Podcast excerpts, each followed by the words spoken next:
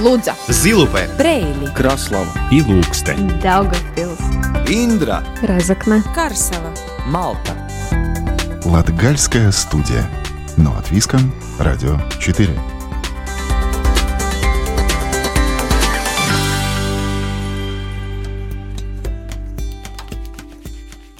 Добрый день! В эфире Латвийского радио 4 Латгальская студия. В ближайшие полчаса с вами проведу я, Сергей Кузнецов. А в ноябре продолжаем рассказывать об образовании, точнее о его полюсах.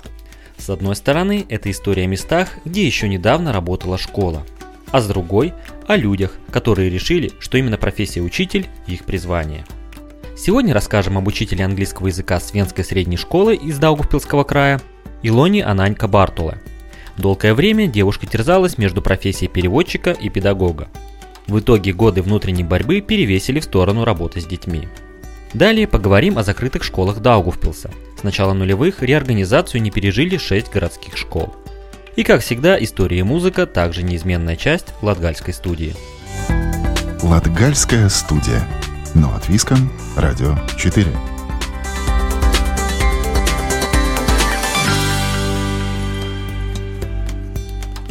В Латвии только в 2020 году закрыли 11 учебных учреждений. Реорганизовали 10, а оптимизировали 12 школ. Этот процесс начался еще в начале нулевых. В Даугавпилсе за это время закрыли 6 школ. Похожая ситуация и в Даугавпилском крае. Сегодня большинство бывших школьных зданий пустует. Один из примеров – крепостная школа в Даугавпилсе, которая располагалась в здании бывшего иезуитского коллегиума. Что сегодня происходит со школьными заброшками и есть ли шансы на вторую жизнь в сюжете Ларисы Кирилловой. Сегодня, проезжая по многим городам и селам Латвии, то тут, то там можно увидеть заброшенные, законсервированные монолитные здания, в которых некогда звенел школьный звонок, детвора на переменах повторяла домашние задания и писала, конечно же, шпаргалки. Увы, сегодня об этом приходится говорить в прошедшем времени. Да, в 2000-х годах многие школы нашей страны оказались в зоне риска. Из-за демографической ситуации многие учебные заведения стали полупустыми. Правда, какое-то еще время оставались на плаву. Но как только был введен новый принцип финансирования школ, деньги следуют за учеником, многие школы были ликвидированы. Даугавпилс не исключение. Как минимум шесть учебных заведений прекратили свое существование. Даугавпилская вторая основная школа, одно из старейших учебных заведений, тоже оказалась в этом черном списке. Сейчас лишь немногие вспомнят, где находилась вторая восьмилетняя школа, как и то, в каком городском здании несколько столетий учились иезуиты. Но стоит сказать «крепостная школа», и каждый поймет, о каком учебном заведении идет речь.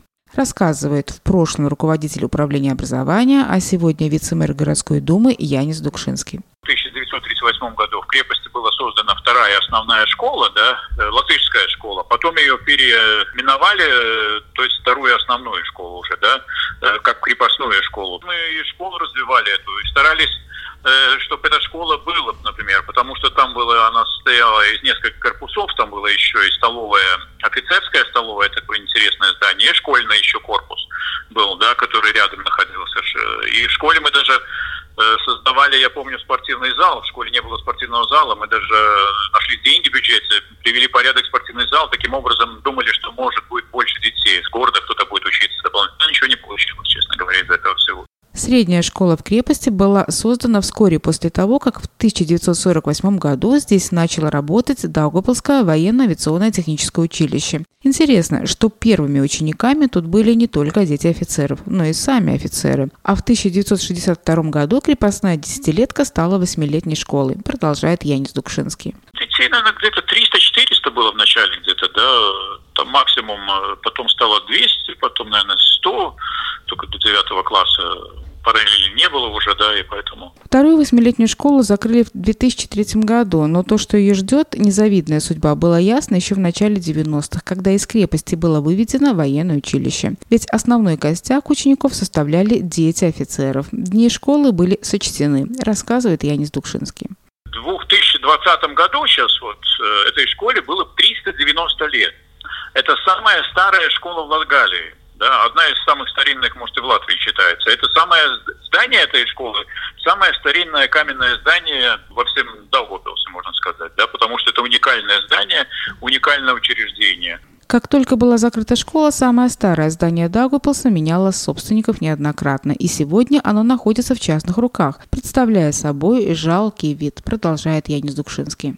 Находилось какое-то время руках самоуправления, потом самоуправление, когда школы уже не было, охраняли, охраняли здание, появился инвестор, который согласился купить и перевести порядок, была какая-то идея там то ли что-то создавать или гостиницу, или, или рестораны какие-то, кафе, там что-то, потому что считали, что крепость будет развиваться, это здание можно под это что-то думать. Но инвестор ничего не делал, и через какое-то время, в принципе, там, наверное, за долги э, у инвестора банк забрал, потом этот банк опять объявил э, о продаже что-то там, да, или другой инвестор, ну и частные руки переходили, пока в данный момент этот объект тоже находится в частных руках, да, и ну, не принадлежит городу. И что с ним будет дальше, пока еще неизвестно. В отличие от крепостной школы, коллектив основной школы в поселке Рандане, который находится вблизи Даугупилса, да, не без потерь, но все-таки нашли выход из сложившейся ситуации. Ученики и педагоги, дабы снизить расходы, переехали в меньшее помещение. Длительное время здание школы пустовало, но 2-3 года назад Даугавпилская краевая дума реализовала в этих помещениях европейский проект, направленный на создание инфраструктуры для развития предпринимательства, рассказывает исполнительный директор Колкунской волости Анатолий Мацкевич. Было много деток э, в свое время у нас. Э, это была основная школа, но со временем деток стало меньше-меньше, а так как э, было два здания, то вся школа помещалась, стала помещаться в одном здании, в Рандонская школа, а это здание большое, двухэтажное, оно осталось бесхозное. И так где-то десятилетие, какое больше, оно вообще ну, э, не использовалось никаким образом. Э, в результате там и крыша потекла, и полы начали обваливаться. Ну, в общем, запустение полное. Ну, а тут э, наша Дума Э, нашла проекты э, европейской, и сейчас в этой школе находится швейный цех, который э, очень хорошо работает. Благодаря этому проекту в Колконской волости в одном из уже бывших учебных корпусов школы было создано 70 новых рабочих мест, а само здание было реновировано.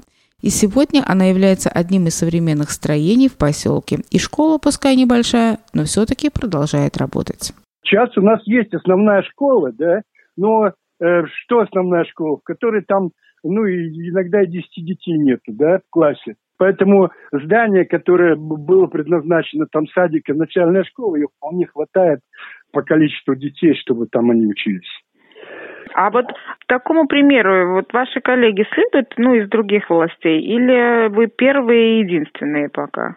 Нет, нет, нет. Есть э, примеры, допустим, э, мы берем, по-моему, до Скрундалена, да, школа, которая там сейчас э, есть и общественный центр, и баринки, и социальные службы. Есть такие примеры, где все-таки здания используются, да. Э, допустим, тот же самый таборы, там стал э, центр такой культуры, где проводятся мероприятия, да. Понемножку есть, но в основном, конечно, состояние очень плачевное, потому что, ну, довольно-таки где народу нету, и бизнес как таковой или что-то, ну, к сожалению. Между прочим, в Даугупилсе стоят законсервированными не только здания закрытых школ. Эта участь не минула и два огромных исторических учебных корпуса, в которых некогда начиналась история создания учительского института. Сегодня по этим коридорам гуляет лишь кромешная тишина, рассказывает Янис Кудынч, заместитель ректора Даугавпилского университета по вопросам развития. Если мы смотрим в Долгопилском университете, э, зданий, которые на данный момент у нас пустые, конечно, э, если рассматривать, у нас сравнительно их много. Зданий Института 1.3, где находился учебный корпус, да, это около Долгопилской краевой думы, и большой комплекс зданий э, Саулес 1.3. Э, где находилась библиотека университетская, музыкальный факультет университета, э, музей университета, э, огромное помещение по квадратным метрам, это будет около 3-4 тысячи квадратных метров общее количество. Конечно, на данный момент эти здания пустые. Если мы смотрим, почему нет каких-то проектов реконструкции, проблема в том, что здание, которое находится на САЛОС 1.3, это памятники архитектуры, и мы сразу понимаем, что это небольшой как бы э, такой момент, но когда идет реконструкция, это идет э, стоимость с другим коэффициентом сразу, потому что нужно все делать так, как было до как бы с самого начала этого проекта, и мы знаем, конечно, что внутри этого здания находятся очень красивые залы с липтвиной, ну, лип, виной, э, большими каминами и так далее, которых нужно тоже реконструировать. Но здание, которое находится на Институт 1.3, тогда в том здании мы подавали вот в этом году в начале большой проект Европейский комитет вместе с Долгопилской городской думой, где мы собирались сделать э, как бы бизнес-инкубатор, э, конференц-залы и сделать вот этот сквер, который находится в территории к сожалению, нужно говорить, что мы не получили финансирование, но до сих пор есть э, как бы идеи, что мы э, будем э, искать какие-то возможности финансирования для развития этого проекта. Почему нужно было освобождать то здание? Потому это что... была аварийная ситуация или что было? Что да, произошло? можно сказать, потому что это было а, аварийное здание. Даже есть экспертиза здания, что это здание находится, часть здания находится в аварийном ситуации, но получилось, что мы построили лабораторный корпус, и все лаборатории, которые находились на Вене и Бастронадцать, они все переехали э, в новое здание. Вот видение университета, что бы там могло быть? Э, видение, там, конечно, можно было быть э, тот же самый музей. Ну, конечно, не в таких квадратных метрах, как, да, но часть какая-то, например, расположена. И почему бы нет, если в свое время можно было переехать, например, администрация университета. Хочется верить, что рано или поздно эти исторические двери откроются, а вместе с этим будет продолжена история учительского института, у истоков основания которого стояла латгальский общественный деятель-педагог Валерия Сейла. Лариса Кириллова специально для Латвийского радио 4. Латгальская студия. Но латвийском радио 4.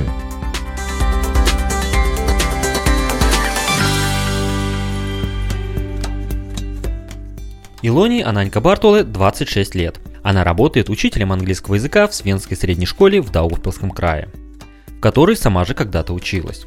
Директор школы пригласил ее работать, когда Илона училась на третьем курсе английско-французской филологии.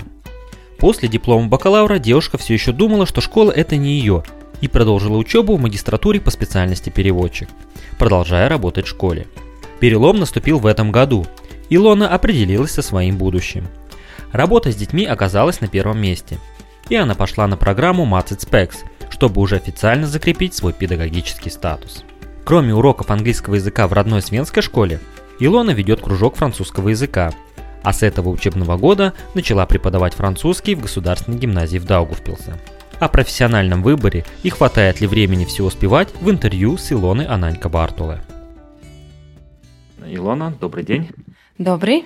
Вы относительно недавно закончили вот эту же Свенскую среднюю школу, а теперь здесь э, преподаете. Как сложилось таким образом, что вы теперь здесь? Очень интересно складывалась моя э, профессиональная, скажем, жизнь в этой школе. Я закончила Свенскую среднюю школу и поступила в Даугавпилский университет.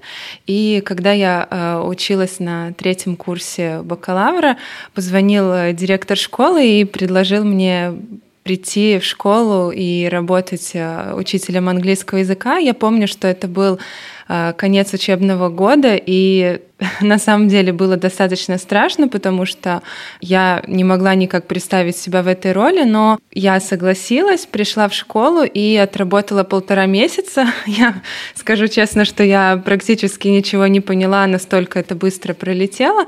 А позже я закончила бакалавра, и директор мне снова предложил а, продолжить работать в школе. А я согласилась, но, честно говоря, на тот момент я не совсем понимала, это ли та работа, которую я на самом деле хотела бы делать. Но я пошла и поступила в магистратуру в Даугавпилском университете, но я выбрала на тот момент не педагогику, а перевод.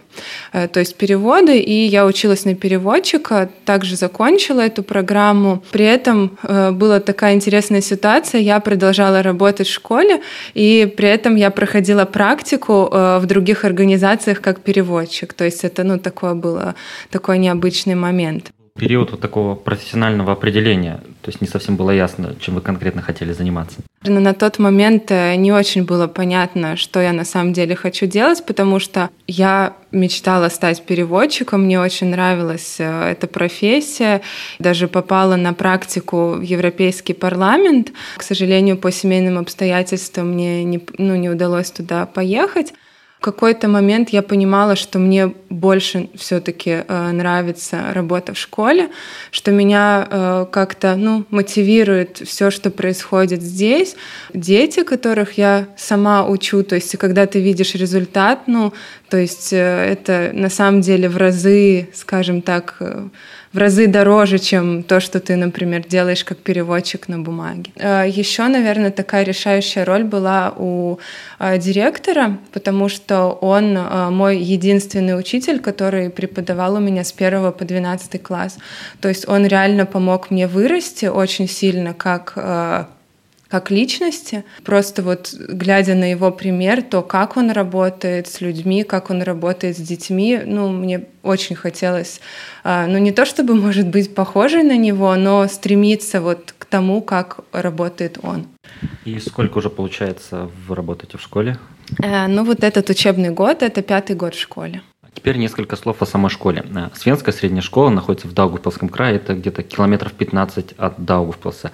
А есть ли определенная такая конкуренция за учеников? Э, как много вообще здесь школьников? Потому что ну, город рядом и ну, часто на это жалуются, что родители вот края, они предпочитают, многие там и работают, едут туда и параллельно своих детей везут в город, и ну, все меньше и меньше те, кто оставляет именно уже в, в краевых школах э, своих детей. А у нас э, в школе учатся более 100 учеников, возможно, это не такое большое количество, но э, наша школа действительно предлагает э, индивидуальный подход каждому ребенку, потому что у нас достаточно небольшие классы.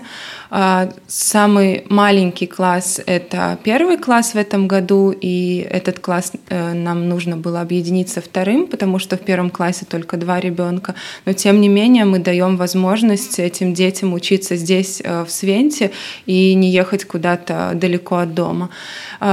Также есть у нас э, классы, как, например, мой класс, в котором я классный руководитель. У меня четыре ученика — я бы сказала, что для них это огромный плюс. Возможно, они пока что этого не осознают, потому что они просто-напросто привыкли. Но если, скажем, сравнить с классами, в которых более 25 человек, например, 30 человек или 35, то, конечно, различие будет ощутимо, потому что это настолько индивидуальный подход, когда к каждому ребенку учитель подходит, с ним прорабатывает те моменты, которые э, ему непонятны, да, то есть, ну, я думаю, что это даже как бы несравнимо, то есть или в классе 30 приходит человек, и учитель просто-напросто не успеет всех спросить или а, проверить, понял ученик э, тему какую-то определенную или не понял. На самом деле, как бы огромный плюс вот таких школ, что все происходит на месте. Приходилось ли сталкиваться с моментом, когда кто-то из учеников не был готов, с учетом того, что понятно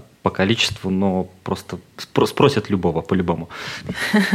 Да, конечно же, бывает и такое, когда кто-то не готов. Ну, я бы сказала, что, конечно, ученики привыкают к тому, что, да, учитель спросит и э, придется что-то отвечать. Ну, я бы сказала так, что ученики учатся как, каким-то образом выкручиваться из этих ситуаций. Учителю тоже нужно понимать, что дети очень разные, и каждому, буквально каждому нужен свой какой-то определенный подход. Но если ученик э, что-то не может ответить или он чего-то не понимает, то, конечно же, есть возможность э, пригласить этого ученика на индивидуальную консультацию, поработать индивидуально. Да. Также есть э, возможность у учеников, которые ждут школьный автобус, у них есть возможность э, поработать э, где-то после уроков, например, э, в библиотеке. То есть они могут там посидеть, и учитель может дать какое-то задание. Вы учитель английского языка, а также, насколько знаю, ведете кружок французского языка здесь же Свенской школы, а также параллельно работаете в гимназии, государственной гимназии именно уже в Даугавпилсе. Насколько удается совмещать все вот эти позиции, а также вот эта необходимость работать там, там, это, это больше какая-то материальная необходимость или профессиональный интерес? Я бы сказала, отвечая на ваш вопрос, я бы сказала, что это больше профессиональный интерес, так как э, до этого у меня не было возможности работать э, учителем французского именно как, э, ну, скажем, иностранного языка. И директор государственной гимназии летом мне предложила попробовать именно себя в качестве учителя французского, как третьего иностранного, в связи с тем, что в этом году вступают в силу новые стандарты, и в 10 классе в государственной гимназии есть э, программа, где можно выбрать французский как иностранный. То есть это язык по выбору, который ученики осознанно сами выбирают. Конечно же, работать в двух школах достаточно сложно, потому что постоянно нужно следить за всем, что происходит и на основном рабочем месте, и на втором рабочем месте. То есть вне зависимости от того, работаешь ты там один один день или работаешь ты там всю неделю. То есть, ну, вот в этом, наверное, такая определенная сложность. Илона, и уже, наверное, в заключение на свой вот этот опыт уже учительский, все же почти, ну, пять лет, ощущение от профессии учитель, оно меняется, опять же, в сравнении с тем, когда вы сами были ученицей, сейчас, когда уже непосредственно находитесь внутри профессии, есть ли какие-то ощущения, каких-то изменений отношений общества к этой профессии? Я бы сказала так, что общество относится очень по-разному к профессии учителя. Многим кажется, что, ну, э, Почему? Ну, опять же, через свой опыт. Ну, да, именно через свой опыт э, я бы сказала так, что когда я была ученицей, то я как-то ну, воспринимала учителей как что-то, ну,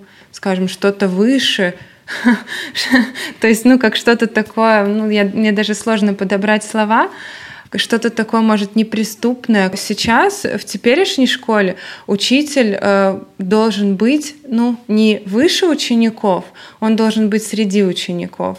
Мы переходим, скажем так, э, с лекций на более такие, э, ну, скажем так, занятия в группах, когда учитель именно находится не перед классом, а он где-то среди класса, то есть он постоянно смотрит, что делают ученики, э, контролирует больше их работу, а не только сам что-то рассказывает и говорит. То есть он больше не должен читать лекции. Конечно, есть какие-то определенные темы, когда ну, нужно и объяснить сначала, но тем не менее, э, и я замечаю в своей работе то, что ученикам очень нравится, когда учитель показывает, что дети ему интересны. То есть, когда задает какие-то вопросы, может быть, не только про свой предмет и не только о школе, но когда учитель спрашивает вообще, как твои дела. То есть, когда ты показываешь, что ну, тебя на самом деле интересуют эти дети, дети, то они тогда тоже в ответ э, очень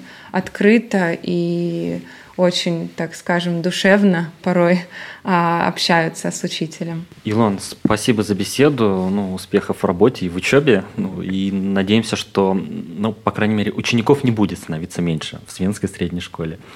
А еще раз напоминаю, сегодня мы были в гостях э, в Свенте, в средней школе, э, и разговаривали с учителем английского языка Илоной Ананько Бартулы. Латгальская студия. Но от Виском. Радио 4.